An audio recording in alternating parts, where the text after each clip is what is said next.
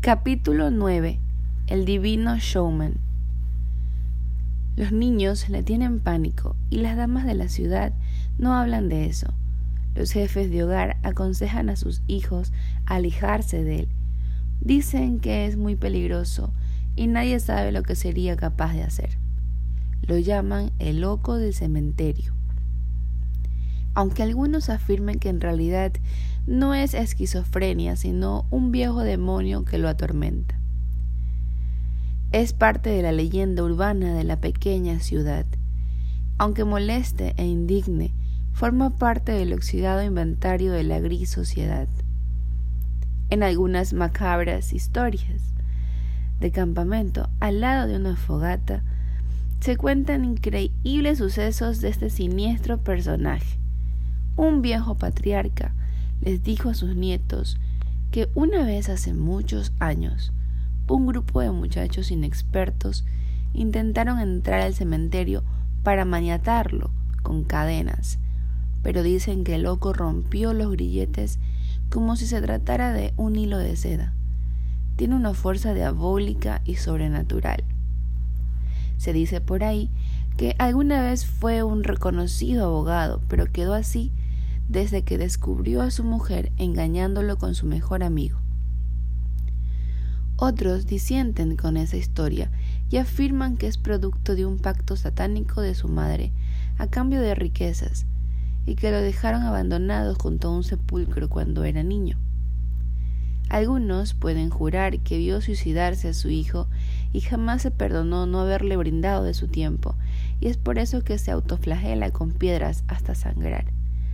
Pero la historia más fuerte es la que dice que alguna vez fue un famoso magnate de alguna tierra lejana y que su ambiciosa esposa le hizo ingerir unas extrañas drogas que le quitaron sus facultades mentales y lo empujaron a vagar por el mundo hasta dar con el cementerio de la ciudad.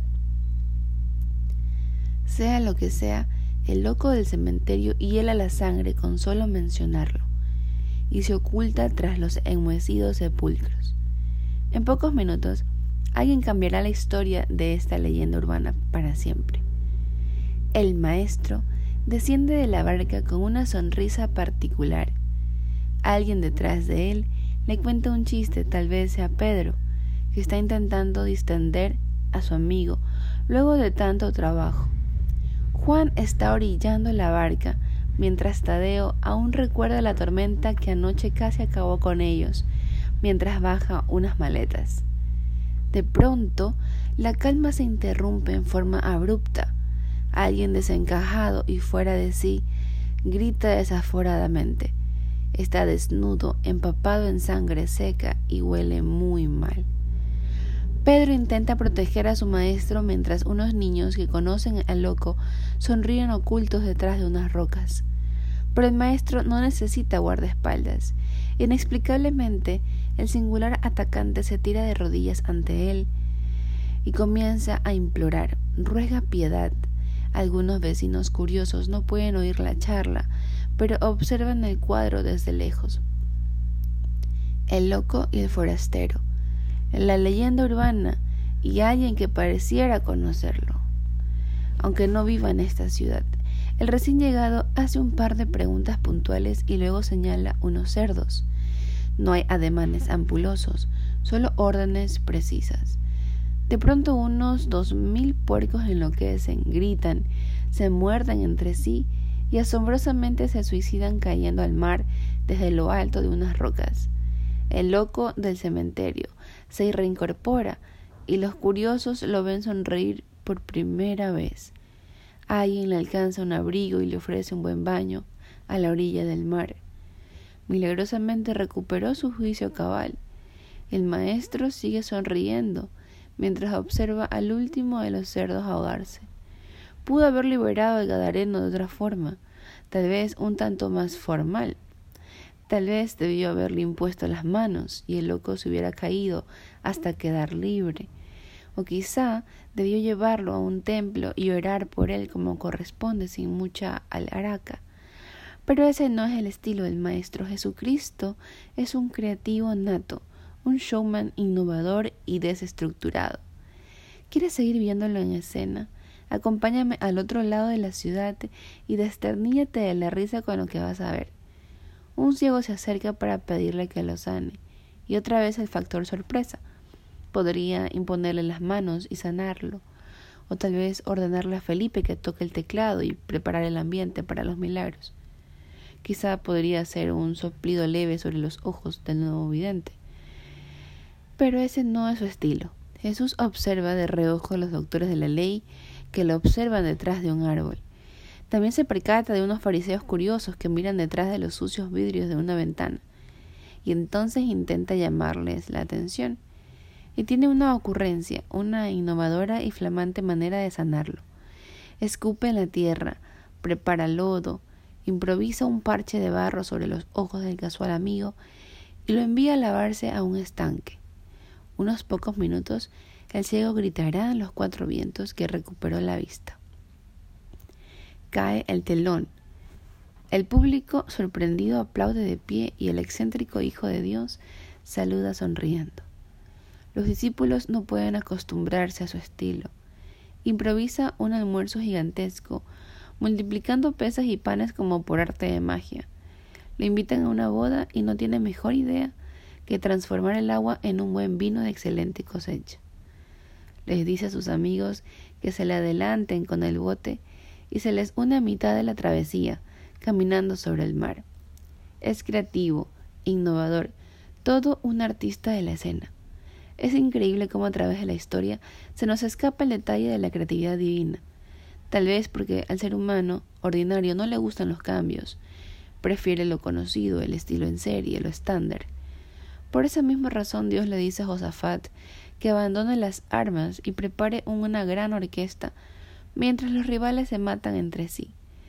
Tal vez por esa misma razón le ordena a Josué dar unas singulares vueltas a Jericó, o le diga a Moisés que mantenga las manos en alto para hacer diferencia en la batalla. Indudablemente Dios no gastó todos sus recursos en los seis días de la creación. Sigue generando ideas innovadoras a través de la historia. Y es por eso que su Hijo se le parecía a la hora de entrar en escena. Y es por eso que deberíamos parecernos a Él también. Pero lamentablemente muchos consideran a la creatividad una falta de respeto.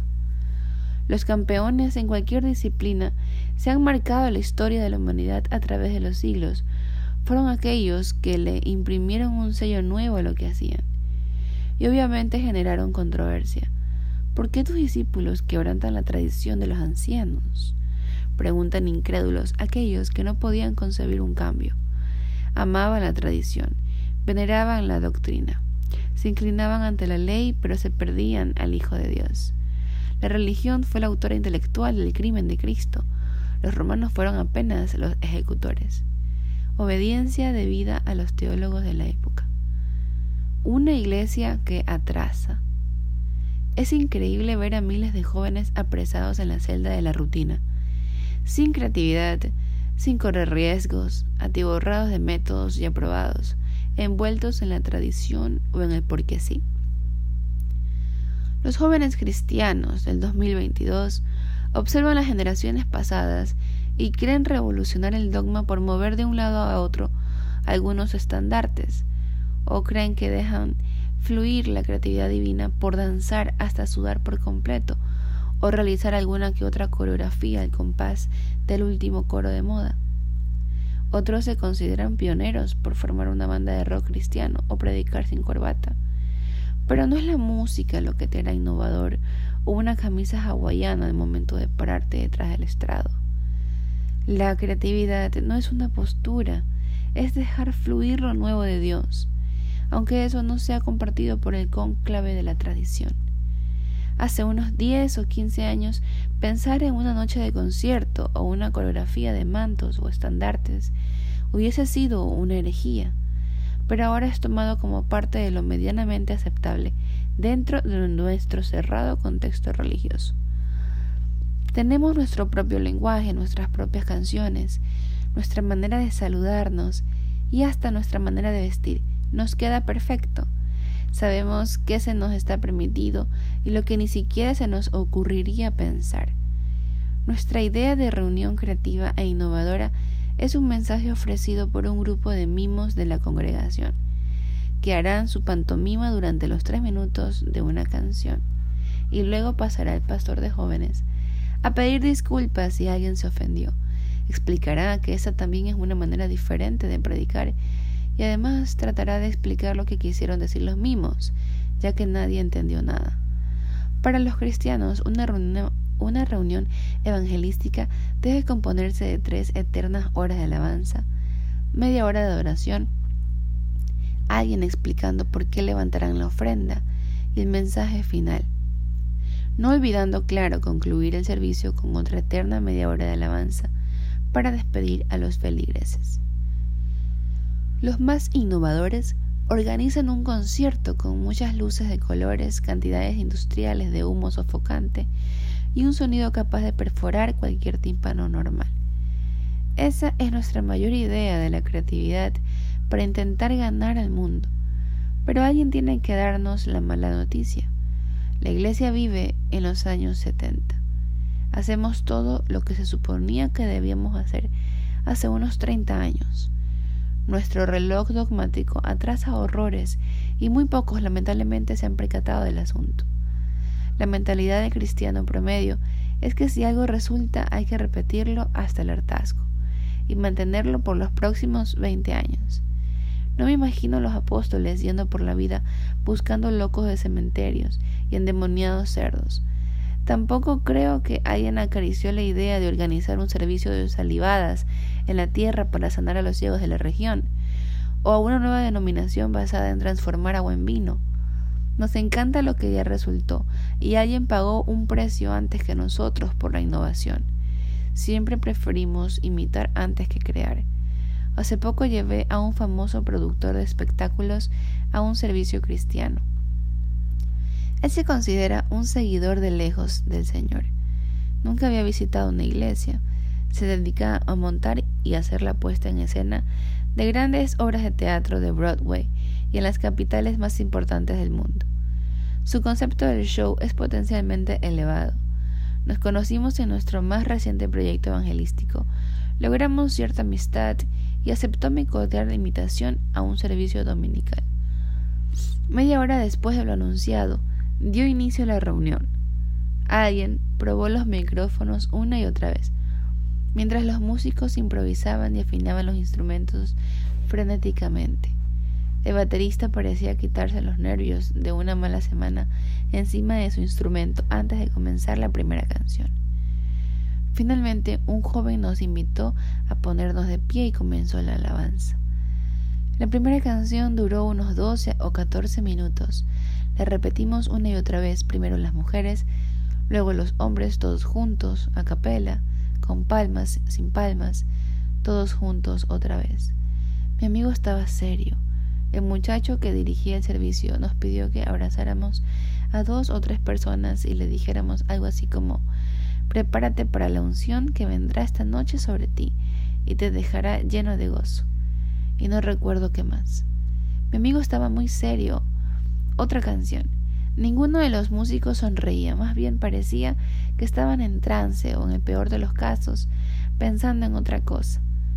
Pasó otra persona y nos volvió a pedir que le dijéramos algo al que estaba a nuestro lado y a dos o tres personas alrededor. Luego pidió un aplauso. El tecladista no entendió la señal del cantante y entonces pidió otro aplauso que le daría el tiempo para explicarle la seña al músico. Mi amigo me dijo al oído que se retiraba. Mientras se abría paso a la salida, oía con asombro que el joven anfitrión les volvía a pedir que le dijeran algo al de al lado y que luego tendrían que saltar o dar unos gritos de guerra. En nuestra cultura era un gran servicio de alabanza digno de recordar. Para quien acababa de ingresar a la iglesia por primera vez, era un enorme grupo de improvisados sin creatividad ni sentido común. Como es muy educado, trató de disculparse, pero me interesé en su punto de vista. Reconozco que pude haber tomado un, atajo religioso. Pude haberle dicho que él no entendía las cosas del espíritu, y también pude haberme convencido de que no resistió la gloria y la unción. Pero preferí ponerme en su lugar y tratar de oírlo, quizá podía aprender algo. Me sorprende, dijo, que no haya nada preparado, ensayado, principalmente si es para Dios, como dicen. Por otra parte, cuando contrato músicos, tienen la obligación por contrato de sonreír mientras actúan. Ellos solo tocaban. Además, agregó, los vi desconcertados, sin ideas de cómo seguir. Me quedé en silencio y ensayé alguna explicación, pero me percaté de que hacía falta una reforma, un cambio drástico y radical de nuestros dogmas y costumbres. Si una película se extiende más de dos horas, sentimos que se nos embota el cerebro. Lo mismo pasa si un espectáculo va más allá de la hora y media, pero somos capaces de tener cinco o seis horas de servicio.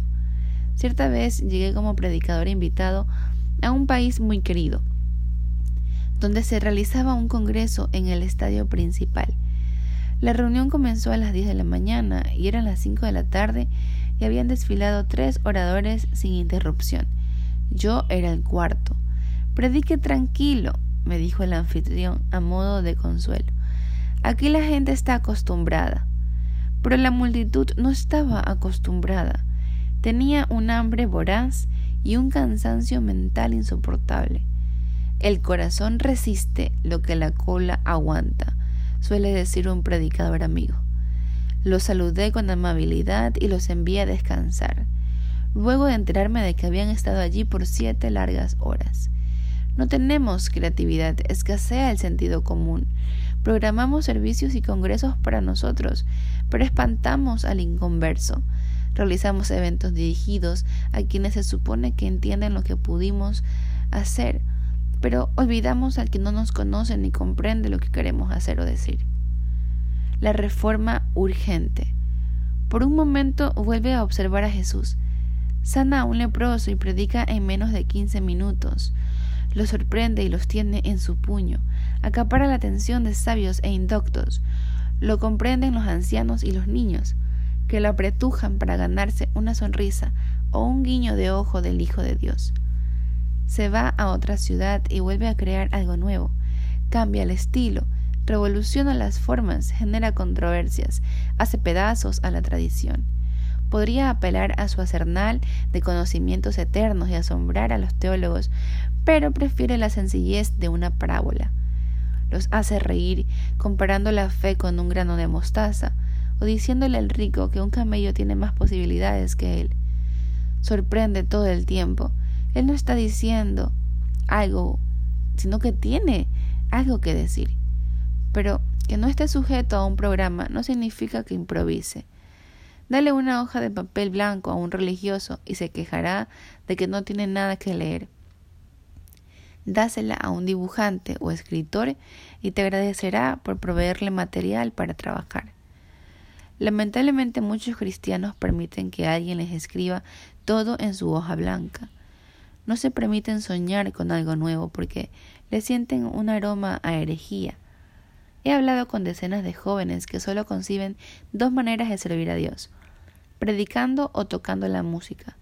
Si no poseen oído musical o no tienen la soltura para predicar ante la gente, se sienten excluidos del equipo fuera de las grandes ligas. Nuestro dogma tiene que experimentar una reforma drástica, similar a la que generó Lutero. No hablo de una postura de transgresión gratuita que hiere sensibilidades, sino una reforma basada en principios bíblicos y calibrada con el corazón del Señor, las almas perdidas. Descubrimos la alabanza y nos transformamos en adoradores de la adoración. Hacemos un culto del cántico nuevo como si se tratara de una fórmula mágica para hacer descender la presencia de Dios legalistas de la libertad. Si no saltas o danzas, eres un extraño, un frío espiritual que está fuera del mover de Dios, cuando en realidad los que quedan fuera son los que no pueden descifrar nuestros códigos religiosos internos. Vivimos en la época de los setenta, excusándonos en que Dios nunca cambia y que no tenemos que imitar al mundo. Decir que nunca cambia Dios es desconocer su estilo para crear cosas nuevas y afirmar que no hay que imitar al mundo es un contrasentido. Todo cristiano medianamente inteligente sabe que Satanás es el imitador en lugar de nosotros. En todo caso tiene su reloj en hora. Mientras el, mientras el nuestro sufre un atraso demoledor. Nos negamos a cambiar nuestros cultos, pero no soportamos mirar una película en blanco y negro. Disfrutamos junto a nuestros hijos de los efectos especiales de Hollywood. Pero consideramos que los jóvenes inconversos vendrán corriendo a nuestro servicio solo porque hoy estrenamos dos coros nuevos. Nos sorprendemos con la puesta en escena de cualquier obra teatral de Disney, pero nuestro concepto de llamar la atención a los inconversos es danzar de manera irregular al compás de la adoración. Quedamos boquiabiertos ante la elocuencia de un político, pero predicamos un sermón extraído de un libro de mensajes de hace cien años atrás. Nos quejamos y pagamos una entrada para el cine y la película comienza diez minutos tarde, pero somos capaces de anunciar un servicio a las siete y los comenzamos cuando creemos que ya está viniendo la gente. Seríamos capaces de abuchear a Luciano Pavarotti si desafinara en su ópera prima, pero aplaudimos al líder de alabanza que desafina para la gloria de Dios. Pediríamos que nos devolvieran el dinero de la entrada si el comediante olvidara la letra e intentara llenar sus baches mentales diciendo salude al espectador que se le sentó a su lado y dígale qué lindo es venir a ver el, comediante lleno de humor. Pero somos capaces de hacerlo durante horas enteras si es para el Señor. No estoy en contra de los saludos o la alabanza o los gritos de júbilo, solo que no tenemos una cultura que impacte a los que no conocen a Dios. Nosotros lo comprendemos, el de afuera apenas lo soporta. Hace unos dos años atrás conocí a un pastor de jóvenes que no lograba el éxito que quería con su grupo juvenil. A pesar de sus buenas intenciones, no tenía ascendencia entre los suyos. Estuvimos eh, juntos tratando de descubrir el problema. De pronto se me ocurrió hacer una pregunta. ¿Cuál es tu sueño? ¿A qué aspiras en un futuro? El joven me miró sorprendido como si hubiese hecho una pregunta demasiado obvia. Quiero ser pastor de una congregación. Quiero tener una iglesia y conquistar mi ciudad. Ese era su problema. En lugar de concentrarse en ideas novedosas para llegar al corazón de los jóvenes, tomaba esta etapa como un ensayo para su verdadera vocación. El departamento juvenil para él solo significaba las ligas menores un lugar en el que pudiese practicar para el verdadero ministerio, y eso ahogaba su éxito.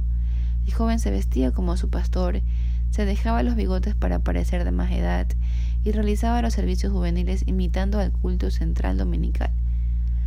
Cuando iba a la radio, en lugar de hablarle a la audiencia joven, se dirigía a los oídos del pastor para que considerara al gran predicador que se estaba gestando. En lugar de enfocar su energía en los jóvenes, dirigía sus esfuerzos para ganarse un lugar en la iglesia central. Dios no podía darle una unción especial para el trabajo actual, cuando mentalmente ya había armado las maletas para mudarse de llamado. La tradición y el querer imitar lo que vio toda su vida lo condujeron al fracaso inminente. El corto camino hacia la tradición hueca llegará al pastorado, fundará su propia iglesia y creerá que ha logrado su máximo sueño, cuando en realidad alguien le escribió su papel en blanco y le dijo inconscientemente lo que se suponía que él debía hacer. Vivimos desfasados en el tiempo. Nuestros jóvenes tienen toda la información que desean al instante gracias al Internet. El control remoto de la televisión es una extensión de sus extremidades nerviosas. Si algo lo aburre, lo cambiará al instante. El nuevo milenio arrasó con la sensibilidad de nuestros hijos. Y si la Iglesia no se precata de esos cambios, tratará inútilmente de evangelizar con métodos arcaicos. El Dios de la originalidad. En junio del año 1991, mi esposa y yo sentimos que el Señor nos entregaría un ministerio con la juventud. Nuestro primer impulso fue comenzar un programa de radio enfocado a ese objetivo particular pero no llegaríamos al corazón de los muchachos haciendo un programa tradicional. Ellos no están dispuestos a oír a un predicador durante una hora, con un anuncio de las reuniones cada 15 minutos. Así que nos pusimos a orar intensamente y echamos a volar nuestra creatividad. Hablamos de los sufrimientos de un hombre de Dios a través de un bloque titulado Los pensamientos del perro del pastor. Los inmiscuimos en la salud espiritual con un personaje que era mitad carnal, mitad cristiano, y los llamamos Christianator. Las aventuras del superdiácono nos hacía reflexionar respecto a las vicisitudes que podían aparecer en una reunión. Decenas de bloques más hacían que el programa se hiciera ameno y didáctico a la vez. En menos de seis meses nos transformamos en el programa más oído de la juventud. Actualmente, el show de los jóvenes se transmite por 550 emisoras en 22 países de habla hispana, formando una de las cadenas radiales más grandes de Iberoamérica. En el verano del 2002, estrenaremos un show evangelístico multimedia en uno de los teatros más renombrados de Argentina. Nuestro equipo montó un show de una hora y media con dobles de riesgo, efectos en tres dimensiones, telones de fibra óptica, cambios escenográficos, vestuario, láser y actores de primer nivel. Lo llamamos Misión REC. Recuperemos el control.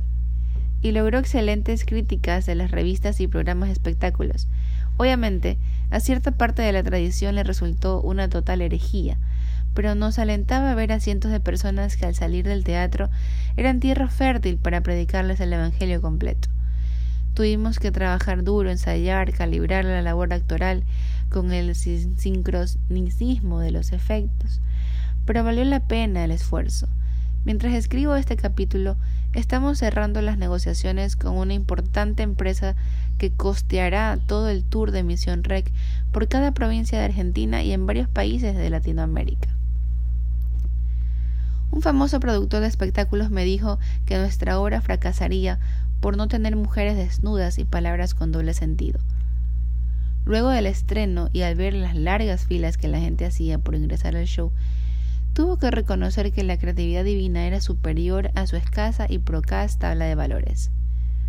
La reforma no tiene que ver necesariamente con un show o un programa de radio o televisión innovador, sino con un cambio drástico en nuestra manera de pensar. Tenemos que cambiar los odres para que el vino nuevo pueda ser habitáculo en nuestro interior. Hay cientos de maneras de servir a Dios utilizando a plenitud tu potencial. Puedes ser actor y ganarte una estatuilla como mejor película extranjera, demostrando que puedes hacer cine para toda la familia, Puedes ganar la Copa del Mundo siendo el mejor jugador de fútbol de la historia sin apelar a anabólicos o drogas estimulantes. Puedes ser productor, de contenidos y aportar nuevas ideas a una televisión devaluada y sin ideas. Puedes ser un excelente político y administrar los graneros de tu país en lugar de tener que orar para que los presidentes corruptos se arrepientan o regalarles Biblias para que les amontonen en algún armario. Puedes ser un empresario o un gerente de banco que financie los grandes proyectos evangelísticos. Pero para todo eso necesitas prepararte. Un campeón sabe que el entrenamiento es vital y determinante. Cuando te sorprendan las ganas de servir a Dios en tiempo completo y de vivir por la fe, resiste y ponte a estudiar. Capacítate, trabaja duro, ve por el oro, por el primer lugar. Para experimentar una verdadera reforma, Necesitamos genuinos locutores de radio, excelentes conductores y periodistas llenos de capacidad intelectual y unción, para que ya no tengamos esos mediocres programaciones cristianas hechas por hermanitos que solo cuentan con buenas intenciones en su haber. Necesitamos una manera de predicar envuelta en distintos formatos para televisión. De otro modo, solo tendremos una televisión cristiana llena de predicadores que le hacen la tarea más fácil a los que quieren ver el servicio desde la sala de su hogar. Poseemos medios de comunicación que solo consumen la familia del predicador, dos abuelas y el que tiene encendida la televisión cristiana todo el día para que Dios le bendiga la casa. No producimos, no generamos ideas, no disparamos originalidad. Ahora, ponte una mano en el corazón y respóndeme con sinceridad. No tienes que dar una respuesta inteligente, solo tienes que decirme lo que piensas realmente. ¿En verdad crees que ese amigo inconverso y hombre de negocios aguantaría uno de nuestros eternos servicios de sábado por la noche? ¿Crees que cambiarla, su película favorita, por ver nuestro canal cristiano? ¿Estás realmente convencido de que entendería alguna palabra de lo que ese líder espiritual dice por la radio? Si se te cruza por la mente un remoto ni pensarlo, es que necesitamos una reforma urgente, un golpe de timón a nuestro concepto de ganar al mundo para Cristo. Por último, quiero que te detengas a leer el siguiente diálogo, ya que fue algo verídico y comprobable. Creo que necesitas paz en su vida y solo si tiene a Cristo lo logrará. No lo creo, siento mucha paz, mi vida es relajada. Bueno, pero tal vez las crisis económicas le afligen. No tengo ese problema, soy millonario. Ajá, pero cuando se siente solo, nunca me siento solo. Tengo una familia que me contiene. Y si se enferma, no, mi médico de cabecera logra prevenir cualquier problema de salud. Bueno, entonces regresaré a predicarle cuando necesite algo. ¿Crees que es ficción? Te equivocas. Hace poco en la República Dominicana me encontré con un cristiano que tuvo ese desopilante diálogo con un conocido cantante del ámbito secular. Su única manera de predicar era partiendo de la necesidad. El día que se topó con alguien que creía tenerlo todo, no supo cómo hablarle del Señor. El éxito no es que un vendedor logre que alguien descalzo compre un par de zapatos, sino que alguien que se cree coleccionista de ellos le compre uno nuevo. El endeudado, el pobre, el descorazonado, la mujer que se acaba de enterar de que su marido le es infiel, el joven que anoche intentó suicidarse, todos ellos estarán en nuestros servicios durante cinco horas, harán lo que les digamos, asentirán con su cabeza lo que apenas comprenden y aplaudirán todas las veces que se lo pidamos. Pero hay otro grupo de gente allá afuera, gente que no nos entiende aunque hagan un gran esfuerzo, empresarios, universitarios, intelectuales, gente con poco tiempo, hombres que dependen de la cotización de la bolsa de valores, gente de celulares que no paran de sonar, hombres de negocios que transitan su vida sobre cheques posatados, críticos de los buenos espectáculos, gente que cree tenerlo todo, una esposa, dos hijos, una casa, dos autos, un perro y un amante para los fines de semana. Ellos también necesitan a Cristo, tanto como el drogadicto que anoche visitó el templo, solo que nadie sabe cómo decírselo. Tenemos el mejor producto, pero somos pésimos vendedores. Tal vez sea necesario pegarle otro vistazo al Señor. El maestro camina por una de las principales arterias de la ciudad, mientras un gentío se agolpa tras él. Una llovizna helada humedece sin piedad a la multitud. De pronto uno de los discípulos se percata de que deberán detenerse en la esquina para dejar pasar a un cortejo fúnebre. Cuatro vecinos llevan el ataúd, y una mujer llora sin consuelo mientras acaricia el lúgubre y frío cajón. Ella no sospecha que es observada por el Creador por quien acomodó el cosmos en su lugar y metió el mar en su cauce. Jesús se para en la mitad de la esquina e interrumpe la procesión. Simón se agarra la cabeza y observa de reojo a los familiares que se sienten molestos por la intromisión. Pero el maestro oculta un as bajo la manga, otra vez romperá las estructuras. Le dice a la mujer que no hay razón para llorar. Alguien se enoja por la falta de respeto y un adolescente deja oír una ahogada risita. Pero el Señor es creativo e innovador. Toca el féretro y le dice a su ocupante que se levante. Ahora el que estaba muerto se sonríe y pregunta a dónde lo llevan. La mujer, que además es la madre, se desmaya de la emoción. Los vecinos gritan despavoridos y los que ofrecían el servicio fúnebre maldicen por haber perdido un negocio. La multitud que seguía al maestro experimenta una mezcla de asombro y miedo. El Señor no tiene un método, sencillamente se dedica a asombrar. No es predecible, es majestuosamente extraño e inverosímil. Los discípulos lo siguen hace tres años y aún no pueden descifrar cuál es su dogma. Hasta ahora ninguno, ningún mensaje fue igual, ningún servicio se pareció entre sí. Tiene el estilo de los grandes genios, se parece al Padre, un eterno y divino showman.